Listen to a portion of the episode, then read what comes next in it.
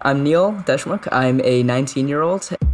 I'm the founder of Plantum AI, a diagnosis and treatment plan that farmers can use to directly act upon their crop. The potential impact that anyone, anywhere can have, as long as they take the motivation to do something, that intention is enough to make a change. Even if you think it is the smallest step, just go ahead and do it.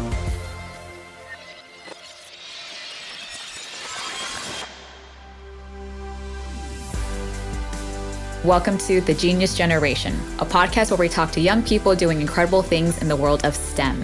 I'm your host, Dr. Stephanie Castillo. I'm a science producer, writer, and content creator with a PhD in science communication. On today's episode, we're talking to Neil Deshmukh, who is a college student at MIT and the founder of Plantum AI, a technology that helps farmers in under resourced areas identify and detect crop disease. Welcome, Neil. Thanks for having me. We're so excited. And so, my first question to you is Can you give us a quick understanding of how Plantum AI, the app, works? Yeah, of course. Let's say a farmer notices some weird irregularities in their crop. They can take their Plantum AI device, they can snap a quick picture of the leaf or the affected area. It'll take that image, send it to a local agricultural university. From there, AI algorithms will conduct triage, trying to identify, you know, potential conditions. Finally, the actual designated plant pathologist will check off on the AI algorithm diagnosis and its treatment plan. Within like an hour or so, the farmer gets back a diagnosis and treatment plan that they can use to directly act upon their crop and protect it from whatever it is that may be of issue. We want to make sure that farmers are still able to protect their crop yields, considering that it's such a large structure point within their community. It's not only a source of food, but it's also a source of income. How did you even get interested in wanting to create an app for this type of issue? The motivation was really personal. So, my family actually lives in villages in India. So, I got the idea to start Plantum AI in the summer of freshman year. So that summer, me and my family went back to India, like we always do, to see family, friends, and it's always a nice time. This time, it was uh, unfortunately not the best year for my family's village. The water supply had gone poisoned by pesticides at first, of course, like I was really, really upset with the farmers because uh, why would you put so many pesticides on your crops and and uh, poison the people that you really care about, right, in your own community? And what I heard from both sides was that they are under immense pressures. They have a responsibility to, to feed their community, to support their community financially, and if their crop yield goes away, they cannot do that. And the, the effects of that are immense. They're really devastating. So what they ended up doing was that as soon as they saw a crop disease that if, if they didn't know what it was, they would just take as many pesticides as they could and throw them all on their crops. This imbalance of information resulted in a lot of health, medical, and ecological damage. And I knew immediately that this is the problem that I wanted to solve. What'd you do next? You're seeing this issue, you heard both sides of the story. Where did you go from there? I actually went straight back into talking with the community. So, what I wanted to make sure was that I fully understood the problem. So, I went back to the farmers, I talked with them a lot, trying to see how they currently use pesticides in their farming routine, how their farming routine currently works. And my grandpa was a really big resource in this because he's a farmer and he was one of the farmers that first noticed the pesticide runoff, then alerted everyone. And after a you know few months of developing, I came up with a very, very prototype solution. It was essentially an app. It was just the device. They would take a picture, it would tell you exactly what disease it was, how to treat it directly on the device. And I thought this was amazing. I'm like, okay, the problem is solved. Uh, like I'm done, right? This is perfect. Yeah. Like this is this is everything we need. But the real nitty gritty of the situation is that these farmers have so much pressure. Everything has to be perfect for them to make sure that they can protect their crop yields. And unfortunately, the models are not always 100% accurate when I go to uh, my family's village and I'm like, okay, I have the solution, you guys can use it, it'll be perfect, just let me know what, what I need to improve, they immediately tell me that it's very much a black box to them and they don't want to use it. Because for them, how can they trust a random device that just tells them that this is what disease your crop has and then tells them exactly what to treat without really having trust in the system that's telling them how to govern the produce that will then support their community or could, you know, result in destroying their community.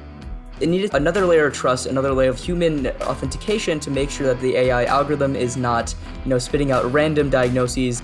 They said that would be perfect because they had actually been conducting assistance for local villages where they would send out students and the students would have to take pictures and then come all the way back. But if there was a integrated system in place where they could kind of have these images aggregated and have some kind of preliminary AI analysis, it would make their job significantly easier and they could provide more assistance to the communities that they cared about. That was really awesome. yes, yeah. amazing. I like the mindset that you went about this in terms of having it be community driven because I feel like sometimes we kind of have that rose colored lens of just like, oh my goodness, look at me, I'm like helping. When it's just like, no. So I think it's really cool that you're able to kind of like have the community build in. What led you to want to do an app in the first place?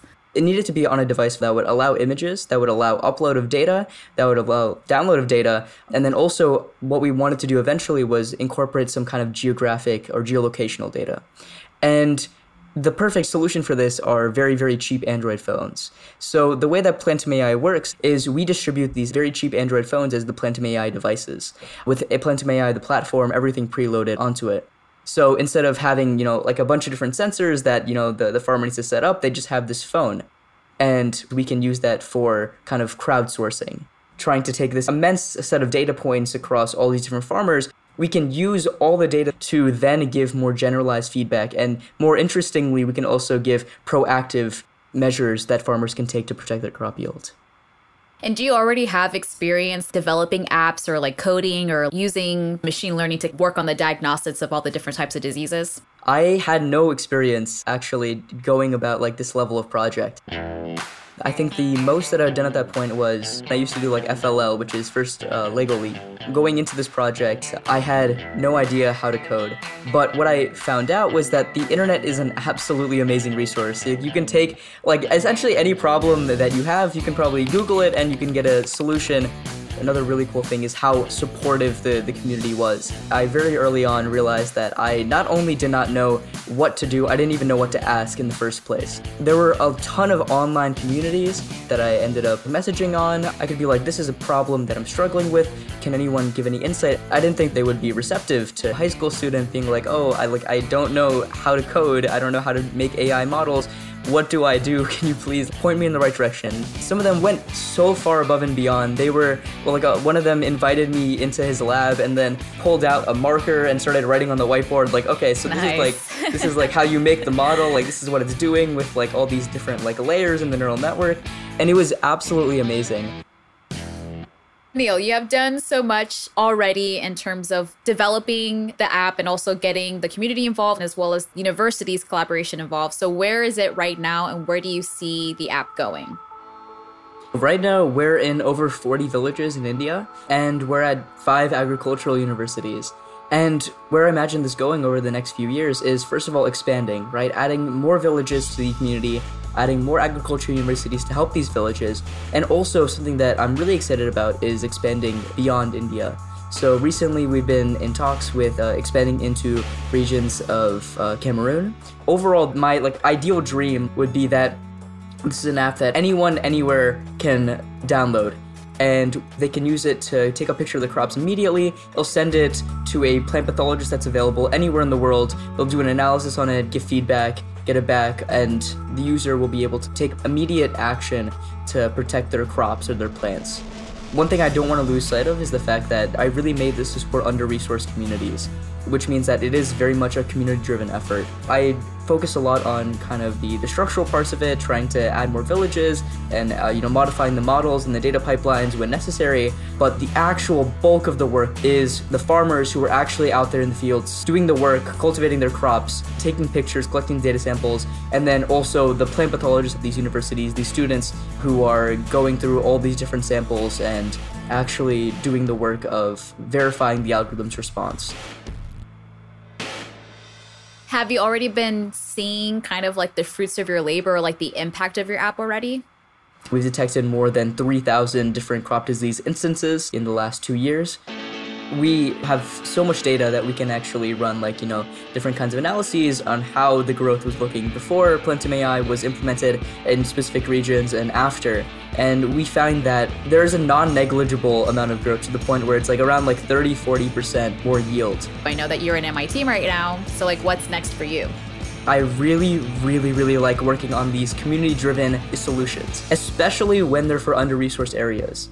I see so much cool research being done everywhere where, you know, there's new ways to treat disease, new ways to detect disease, right? But the thing that's a little bit heartbreaking is seeing all this cool work being done by these super, super smart and awesome people, but then the solution not actually going to the people that need it. My favorite part of Plantum AI wasn't just like coding in my room and making the model, the AI algorithm.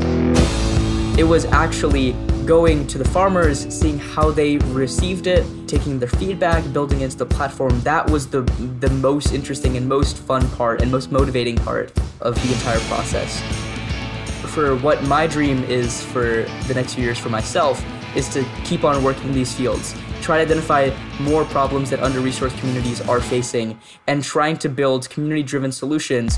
If another young person is interested in wanting to start a community-driven solution, what advice would you give them? I would just say go ahead and do it. Even if you think it is the smallest step, it is a step, and most likely it won't stop there. You'll get feedback from your community, and taking that first small step will allow people to figure out how to best support you and figuring out how every stakeholder that you want to support in your community will be affected by a solution that you inevitably create. That is also another really important thing to consider. Regardless of, you know, age, regardless of experience, regardless of any factor, all that matters is the initiative to go about and make any change spoken like a true game changer. this has been a really great conversation, Neil, and just really excited for your future. And, you know, hopefully I can see Plantum AI soon on my app device. But I think what you're doing is really amazing. I wish you the best of luck in continuing to make impact in your communities. And so thank you so much for this conversation. Thank you so much. Uh, it was really great chatting with you too. Thank you so much for listening this week's episode of Genius Generation. Make sure to tune in next week to hear our next guest and all the incredible things that they're up to. We'll see you next time.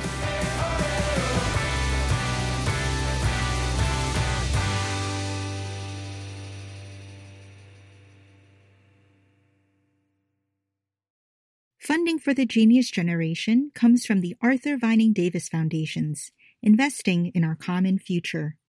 Support for Tracks comes from the Corporation for Public Broadcasting. This is Tracks from PRX.